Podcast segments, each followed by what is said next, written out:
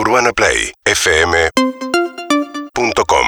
Vino Alacrán y vino Rodolfo Samsó. Bienvenido, mira este aplauso para vos. ¡Bravo! ¡Bravo! Yo mismo me aplaudo. ¡Yupi, yupi! Tiramos papelitos. ¿Cómo estás, Rodolfo? Un placer. Muy agradecido de estar acá. Qué bueno. Muy, muy contento de tenerte acá en el programa. ¿Quién vino? ¿O vienen los dos o van los dos siempre a todos lados? Digo, Rodolfo y Alacrán. Porque dijimos, vendrá con los tiradores. Claro, sí, realmente. Un poco está incorporado. Hace... Matías, yo no puedo creer que todavía siga choreando con este personaje. Nació en el 90, no, 31 años. No. ¿Sabes que cuando voy a Telefe, yo medio me resistía a firmar el contrato? Y un día Yankelevich sí. Dice, che, ¿qué pasa que no querés firmar? Le digo, la verdad, este es un personaje que en un canal más tranqui, capaz que dura 2 o 3 años, pero me da la idea que en un canal como este, tan multitudinario, se va a desgastar rápido. Me dice, y 1 o 2 años puede llegar a durar. 31 años, que no se aviven. Es lo máximo, Alacrán. Espectacular. ¿Y dónde nace Alacrán? Alacrán nace en una obrita de teatro, pero realmente algo muy pequeño. Hablábamos cuando te decía recién, cuando surgió que ibas a venir y que habíamos confirmado, dijimos desde Lander a Sofovich, a Datinelli, a lo que sea. Conté chiste en el supermercado, arriba de un cajón de frutas. Pero arrancaste en ese under, ese... Absoluto. No, más under, Babilonia, Paracultural. No. El chiringuito, el salvabache. El templo del under. Claro, 100%, campi. Yo los fui a ver a todos ustedes. Claro, estaban ahí, las gambas al bululú. Tortonese, Urdapilleta. El Pozo Voluptuoso. Bululú, esos lugares. Bueno, Alacrán debuta en El Pozo Voluptuoso.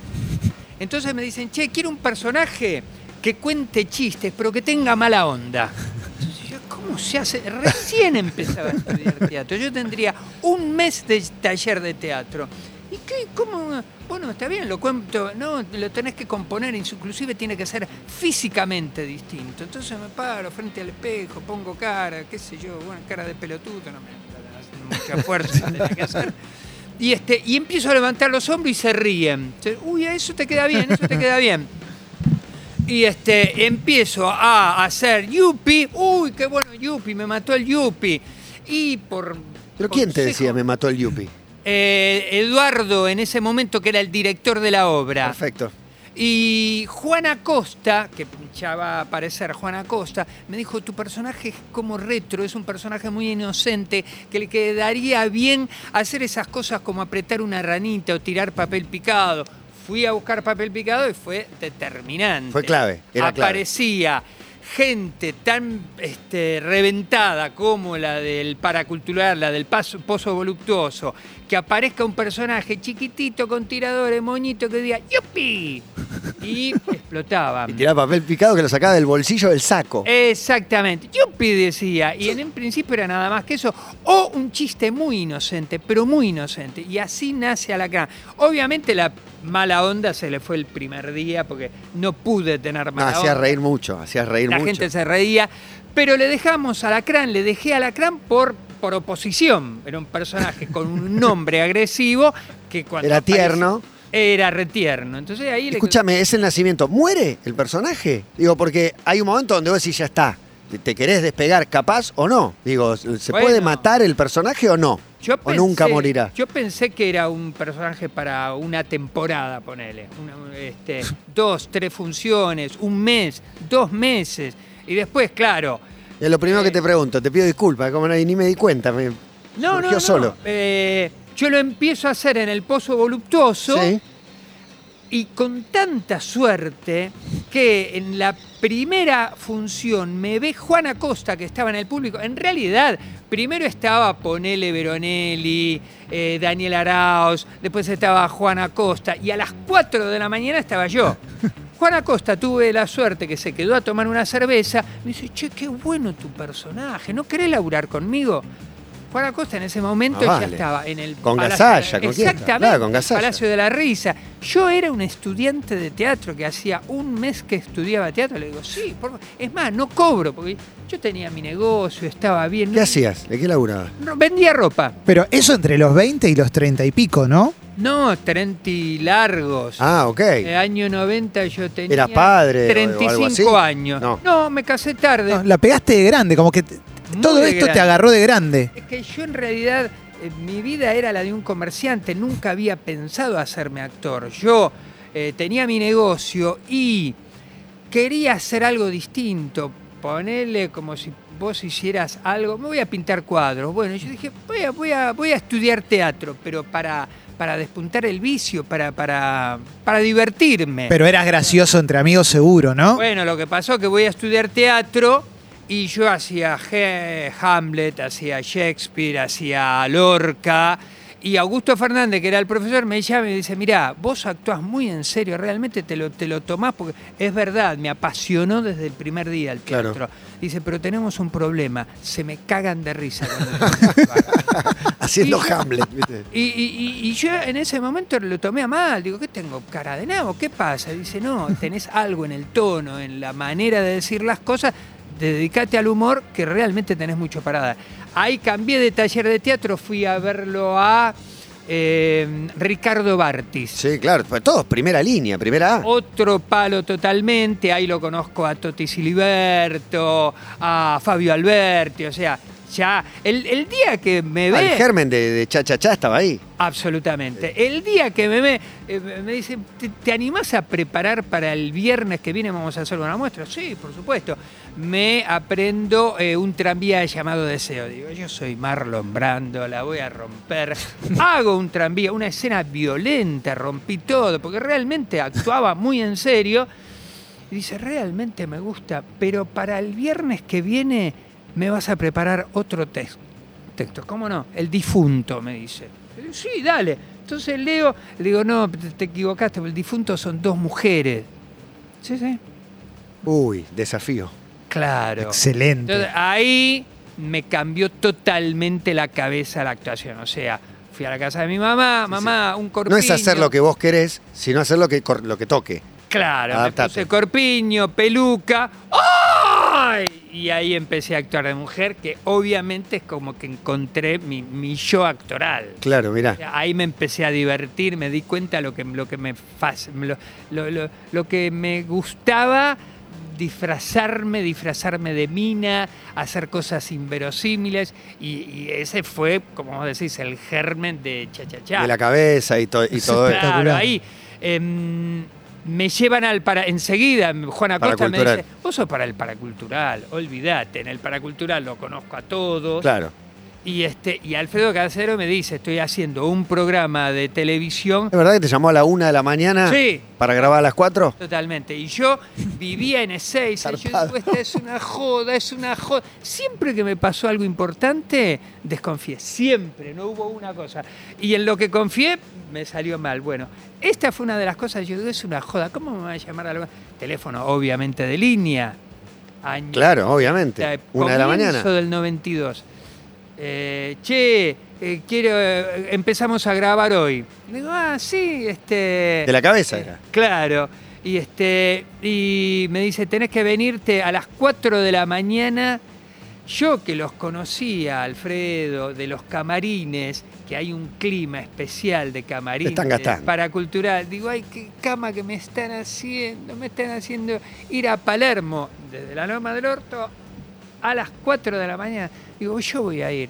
Efectivamente, después me di cuenta, los estudios de televisión, los horarios principales, se lo dan al programa exitoso, al noticiero, y a las 3 de la mañana está libre. Si vas a grabar un programa piloto, te dan las 3 de la mañana. Claro, claro. Y entonces, una tropa aparte de locos. Sí, ¿no? ¿Cuánto tardó en pegarla de la cabeza barra Cha Cha Cha?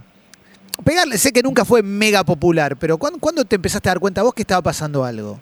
No, yo soy el último en caer, pero sobre todo tenía muy poco rating, pero muy poco. Yo me acuerdo de eso, sí. Yo no me acuerdo. No, son como esas bandas que no fueron populares, pero influyeron a todas las otras bandas que vinieron, o sea, son tocaron esas cosas el humor. Que vos decís, pero después la gente me dice, che, te veo, pero si mide ponele 1,5 puntos, 2 puntos, yo no me acuerdo cuánto medía. Sí, era absolutamente antieconómico. Yo creo que eso se sostenía porque a Urnequian le gustaba el programa y nos quería ahí, nos quería con ese era programa. Era gueto, era un gueto de fanáticos. Era un gueto. Yo estaba entre los fanáticos totales, después teníamos, incluso consumí delicatessen, todos los que fueron haciendo.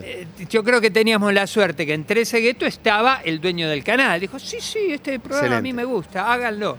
Por acá cuenta la leyenda que Capusotto lo rebotan. Digo, está buena por quién es hoy Capusotto. Que eso es el casting de la cabeza todavía no está listo o algo así. Eso sí. ¿Vos estabas? Sí, es como que Bocchini, ¿viste? Claro, claro, fue una prueba, le dijeron al Diego no. No, que entre Alacrán de 10. Bocchini queda afuera. Bueno, en realidad lo que pasó fue así. Abrieron un gran portón para de la cabeza y realmente entraba. Yo fui uno de los que, porque hubo como una especie de casting. Claro, claro. De casting de Paracultural, ¿no? Se absolutamente. Venían. Te decían, bueno, hacé lo que sabés hacer.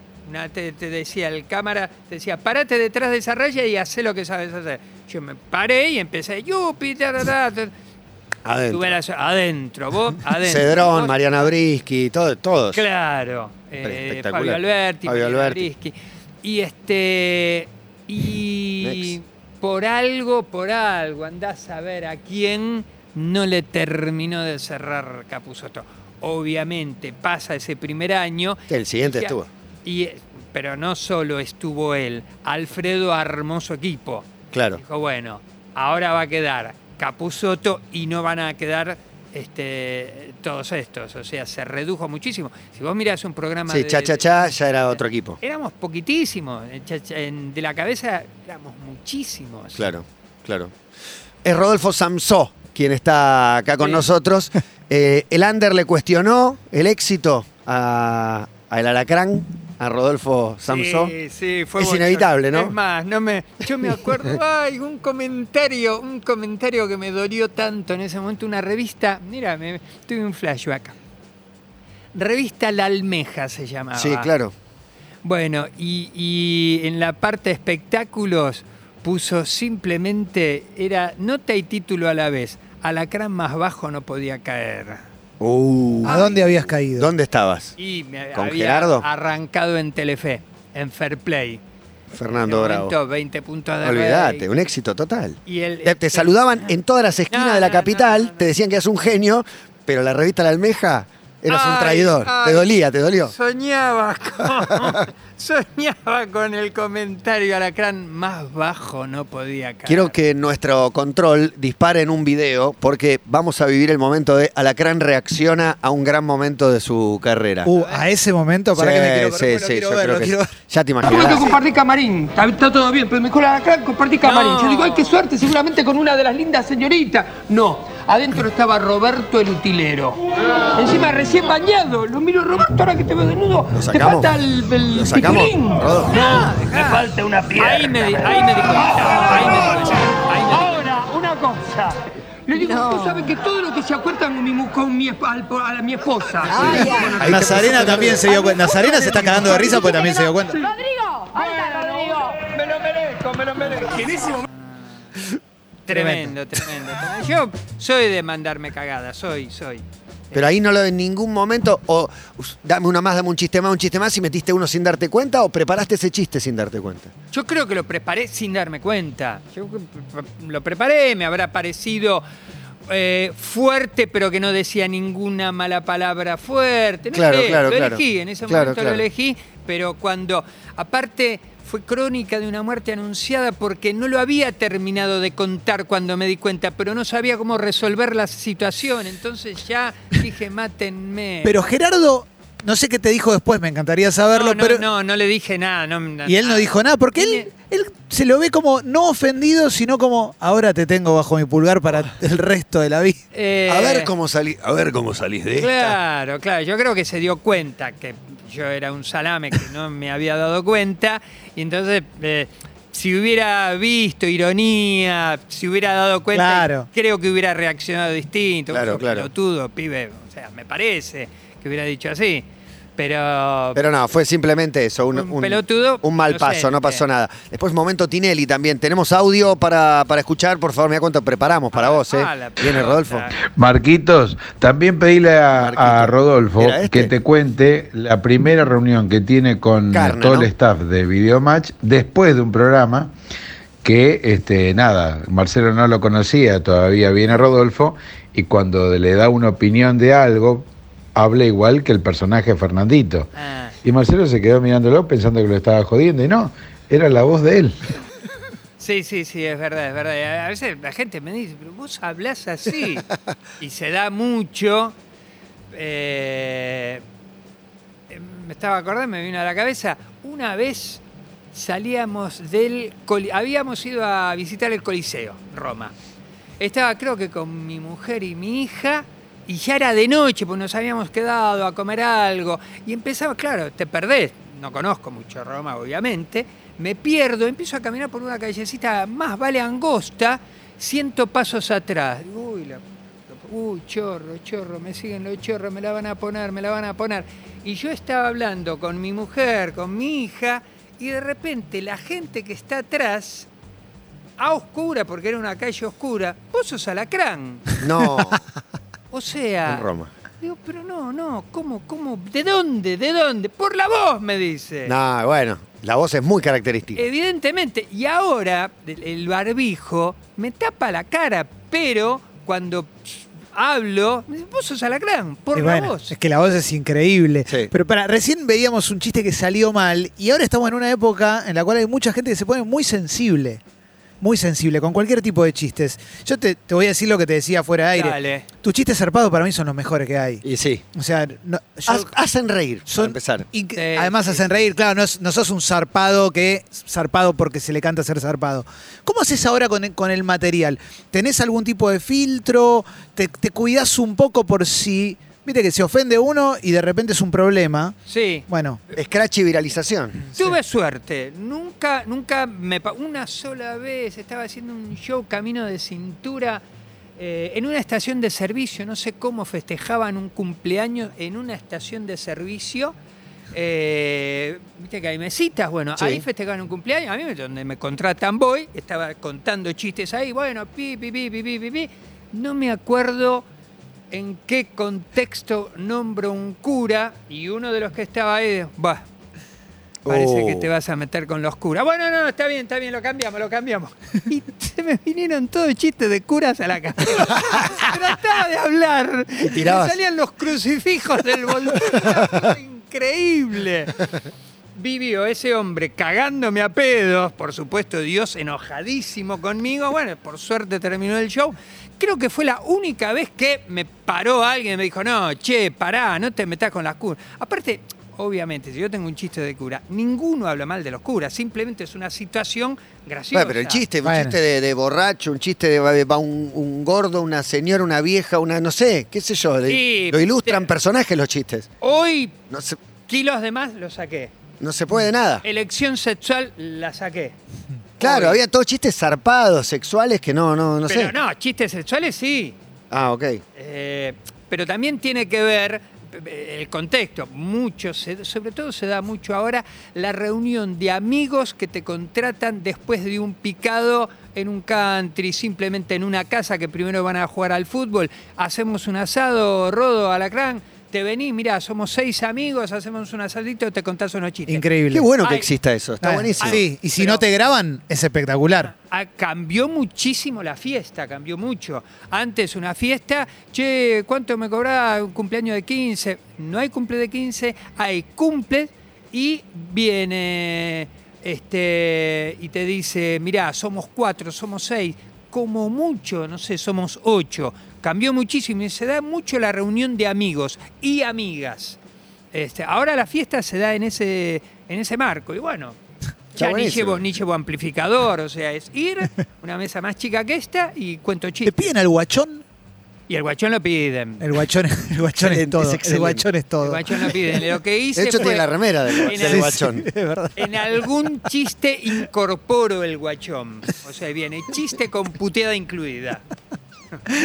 Decís guachón y ya es gracioso. Es espectacular. Mi prepaga es tan mala que me hicieron una tomografía computeada. Bueno, claro, el guachón putea y dentro de algún chiste meto la puteada. Pero bueno, como decía, a veces un cumpleaños está la señora con las dos nenas, una de 8 años, una de 5, sentaditas adelante, ahí no voy a putear, no. Pero me contrato en unos flacos, hay clima de vestuario y ahí le doy para adelante. Claro, está bueno que vas a todos lados, ¿no? Que de Fair Play, Tinelli, el lugar con más rating, a 4 amigos en un asado. Absolutamente. O giras por el país, me imagino que habrás girado por el país sin parar, ¿o no? Mucho, sí. Y ahí es ideal para meter la gamba, ¿no? Para mandarse alguna cuando ya no sabés ni dónde estás o tenés un público muy diverso. Bueno, soy tan distraído que generalmente estoy con mi mujer, me digo, escúchame, Tres Arroyos, ¿no? Tres Arroyos, pasan 5 minutos, Tres Arroyos. Aparte nada los va a ofender más que le diga que estás en Tandil si estás en Tres Arroyos. Generalmente van los intendentes a hacer esa cagada. Claro, claro. Sí, estoy acá contento en Arroyo Seco. Es lo peor que podés hacer. Como ese, me estaba acordando del intendente que dice, bueno, che, ¿qué le puedo decir a estos pelotudos para que se pongan contentos? Bueno, arrancá pidiendo disculpas porque tenés el micrófono abierto. Pero bueno, eso me cuido de saber el lugar y después cagada yo hago igual. Me estaba acordando una vez fui al Club Nordelta Argentino. Sí. Un lugar hermoso, estaban los barquitos, fiesta de fin de año. Yo con una cantante, muy bonita la cantante, una piba de 20 y pico de ojos grises, hermosa. Y me recibe la comisión directiva, hola Alacrán, mucho gusto. Yo con la señorita pulposa. Y le digo, bueno, ¿qué prefieren? ¿Que ella cante primero y yo después cuento chiste? ¿O yo arranco y cierra ella? No, que la señorita cante, así cerrás vos con el show de la cara. Bueno, dale. Estaba el vestuario de mujeres, tenía como una puerta vaivén, iba y venía. Sí. Entonces, digo, bueno, ¿querés ir cambiándote? Entonces la señorita se va caminando, tan, tan, tan. Y los de la comisión directiva la miran y dicen, che, está buena, ¿eh? Y la puerta hace así cuando entra la señorita y hace así para afuera cuando sale una señora, porque era el vestuario de damas, una señora que la cuadruplicaba en peso, edad,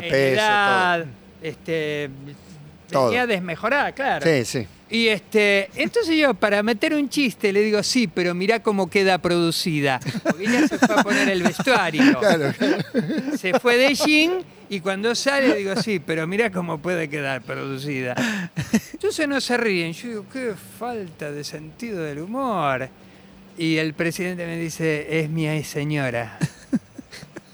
Yo digo, es una joda, boludo, me están jodiendo y yo soy humorista, entonces ustedes quieren no. Querida, vení que te quiere saludar Alacrán. Ay, mi amor. No. Bueno, como esas, yo... Y después el show, sin problema. Saliste, ya está, no cambia nada. No, todo bien. Bueno, yo creo que un poco el humor también se da por esa especie de medio descalabro, sentido de la distracción permanente. Creo que algo tiene que ver, o sea, ya ni lucho con eso. O sea, trato de ser prolijo, no mandarme cagadas como la de Gerardo.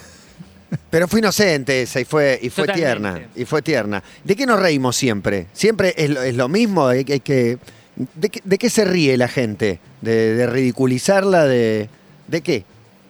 Una pregunta rara la mía. No, es que está bien y yo tendría que... Es que no sé si te lo preguntaste alguna vez. A mí, el zig-zag, viste como en el fútbol, a mí me encanta el enganche y decir, siempre parece que se va para afuera y siempre se va para adentro. Bueno, me da la idea que en el chiste lo que te sorprende es que pase lo que vos menos te esperabas que iba a pasar. No sé, estaba pensando. Me acuerdo los chistes zarpados, una época en Tinelli eran. No, es que todos zarpados espectaculares. Sí, todos son increíbles. Lo que no imaginás, por ejemplo, me estaba acordando, mi mujer, siempre cuento en el show que pobrecita, estamos tan mal de plata que Me dice Alacrán, voy a salir a recorrer la calle. No, mi amor, por favor, no hagas eso. Sí, ¿vos cuánto estás ganando? Y qué sé yo, 3.000 pesos por día. Ves que sos un boludo, yo puedo ganar 20.000. Bueno, anda. Con culpa se lo dije, pero bueno. Se va, revolea la cartera, yo vigilo desde el auto. Viene un señor, ¿cuánto cobra? Señora, 3.000 pesos. Bueno, espere que por la duda le pregunto a mi marido, Alacrán, no le diga que soy Alacrán, boluda, ¿qué pasa? ¿Quiere saber cuánto cobro? Decirle 3.000 pesos, está bien 3.000 pesos. Dice mi marido que cobro 3.000 pesos. Dice, qué más queda, yo solamente tengo 1.500. Ah, espera que le pregunto, ¿qué pasa ahora? Tiene 1.500. No, decirle que por 1.500 nada, un pechiquito, nada más que eso. Dice mi marido que nada más 1.500 pesos le puedo hacer así, chico, un pechiquito y nada más. Dice, qué lástima, porque yo, señora, tengo esto, pela. Un encanto, que bueno, si estoy en un show un poco lo describo, ¿no? Esas descripciones son todo. Una nutria embravecida. Exactamente, una cosa que te llevaba al desayuno a la cama, te saludaba, te cambiaba dólares por peso, lo que vos querés. Entonces viene corriendo, me dice, Alacrán, Alacrán, pero qué mierda querés, préstame 1.500 pesos. O sea, uno no se imagina que la mina le va a pedir 1.500 pesos. No, total, o sea, total. Creo que la sorpresa tiene mucho que ver. Claro, claro. Es hermoso, claro. Esto. Espectacular. ¿Tenés tu seleccionado de chistes? Los que nunca fallaron. O el que sacás a relucir cuando. Claro, el Messi. Sí, pero es como el póker. Te puedo asegurar que como el nunca hay un juego que es el ganador. O sea, ese es un cuento que a mí me gusta. El de Goyo. Lo tengo, a mí me divierte contar la historia de Goyo. Hay unos cuantos chistes. Pero te pasa que hay un público amargo que no se te ríe con nada y sacás Goyo, sacás, no sé, sacás los haces de espada. Sí, es más, hay aún, una vez me estaba acordando, una vez una concesionaria, no sé si abría o presentaba un nuevo modelo. En todos lados hiciste presentaciones. Es espectacular, me encanta. Concesionaria. No sé si presentaba un modelo o algo. Habría 500 personas adentro. Estaban todos paraditos así. Y bueno, dale, haz el show. Subo. Bueno, yupi, viva la joda, ¿cómo están? No me daba bola a nadie. Nadie. Todo el mundo estaba haciendo negocios. Todo. Claro.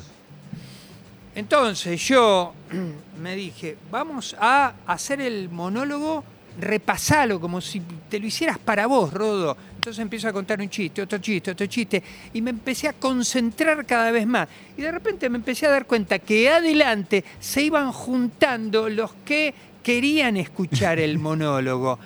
Y obviamente buena parte de la concesionaria siguió charlando, pero aparte charlaban, iban los mozos con la bandeja, los champán, los saladitos, los chisitos, bueno. Y y un poco aprendí que no siempre. Sobre todo en el tipo de show que hago yo, porque una cosa es estar en el teatro, si en el teatro está toda la gente hablando, es decir, algo pasa, pero es normal que en una concesionaria la gente hable, o sea, el que está afuera es uno. Entonces, a veces hay situaciones que hacen que no te presten atención, pero no sos culpable vos. De todos modos, siempre lo mejor es estar concentrado, describir el chiste, que cuando vos decís algo, sientan el olor de lo que decís. Cuando vos lo describís, le vean la forma, la textura. Eso es lo mejor, estar concentrado. Claro. Y después lo que pase, y un poco se lo dejás a los demás. Otra vez me acordaba, cumpleaños de 15, tampoco me daba bola a nadie, menos que en el show anterior. Yo digo, la mierda, ¿qué pasa? Y hablaban todos los mozos, pasaban el trapo, y yo decía, esto es un quilombo. Termino el show y después, cuando salgo, me cuentan que el papá de la chica que cumplía años cae a la fiesta con la nueva novia. O sea, estaban separados. No podés competir con esa noticia. Se armó un quilombo tremendo y el colorario fue que la nena, pobrecita, terminó vomitando en el medio de la pista. Sobre eso dijeron, hay que cambiar la onda, que entre Alacrán. Pero yo entré cuando todavía estaban pasando el trapo, o sea, era imposible gente... Muy triste. Ahora otro. Una empresa, también estaban todos medio calientes. Uy, qué cara de ojete que tiene esta gente. La noche anterior le había llegado telegrama de despido a, poner que una empresa de 25 A 6 le mandaron telegrama de despido. Y al otro día hicieron, ponele, el asado del 9 de julio. Entonces estaban todos, me venís a comprar con un asado, boludo, echaste a 6 compañeros. Entonces el clima en la empresa era esa y malísimo. Estaba el nabo contando chistes. Malísimo, malísimo total. Pero son cosas que, imagínate... No, tengo un amigo que hace humor y dice, les pide que estén sentados. Si están parados no voy.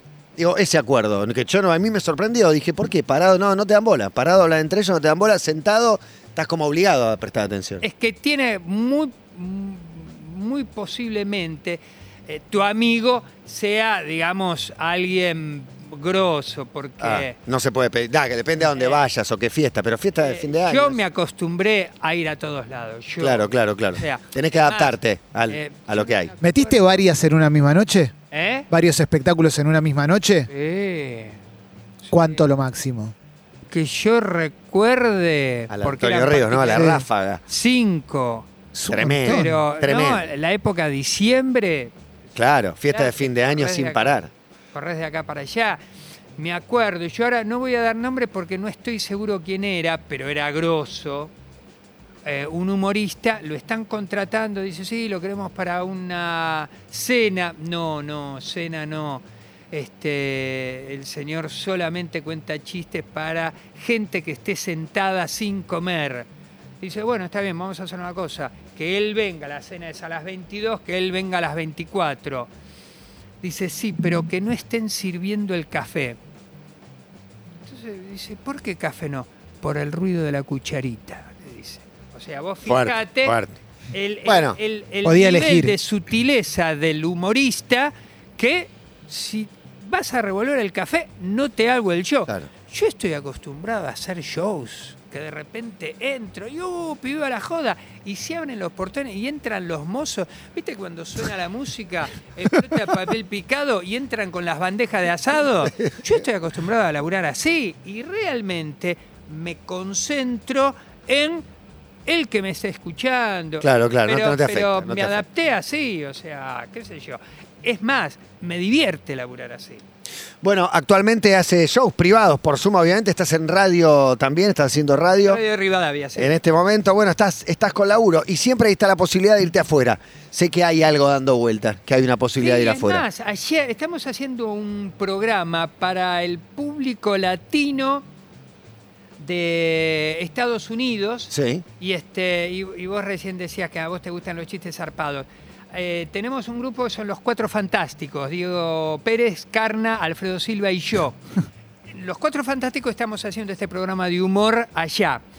Y generalmente improvisamos, chiste. Y ayer en determinado momento uno cuenta un chiste medio zarpado y Diego Pérez dice, che, ¿por qué no inventamos el estilo Corona? Porque... yo hice así en joda, simultáneamente. Sí. Dijo, vamos a hacer un rato Corona. Y empezamos ¿todos zarpados, seguidilla? Todos zarpados. Un vale todo con Alfredito Silva. Sí, y yo si te muestro el celular... Y es el mejor momento. Los mensajes de Diego Pérez. Me morí con el momento Jorge Corona. Y sí, porque aparte hay como una autorrepresión que viene de muchos lados, y muy explicada y muy analizada, pero el momento que rompemos. Nosotros lo decíamos... humildemente en el WhatsApp de mandemos los stickers incorrectos y hay como una liberación, están necesitando, déjame decir algo zarpado un ratito. Empezamos y no parábamos, pim. Bueno, eso también nos pasa. Cuando empezó la cuarentena, que yo estaba encerrado en mi casa, no sabía qué hacer, con Alfredo Silva empezamos a hacer un vivo a las 10 de la noche. Un día lo hicimos, cada vez más gente, es un momento que realmente explotó. Y también explotó... que alguno que tiene 1 millón de seguidores me dice, no seas boludo, no seas tan zarpado porque te echa gente. Pero claro, yo estoy en el problema de que me echa gente, pero me divierte. Claro. Cuando con Alfredo empezamos con Juan y pinchame, sí. Juan y te la meto, Juan y te la... Sí. Cada vez más fuerte. Llega un momento que es pólvora pura. Bueno, pero ustedes son eso también. Si vas a hacer un humor ahora para que nadie se ofenda... Es que no te sirve, no te vas a divertir, claro. Y además la mayoría de la gente te va a ver porque quiere eso.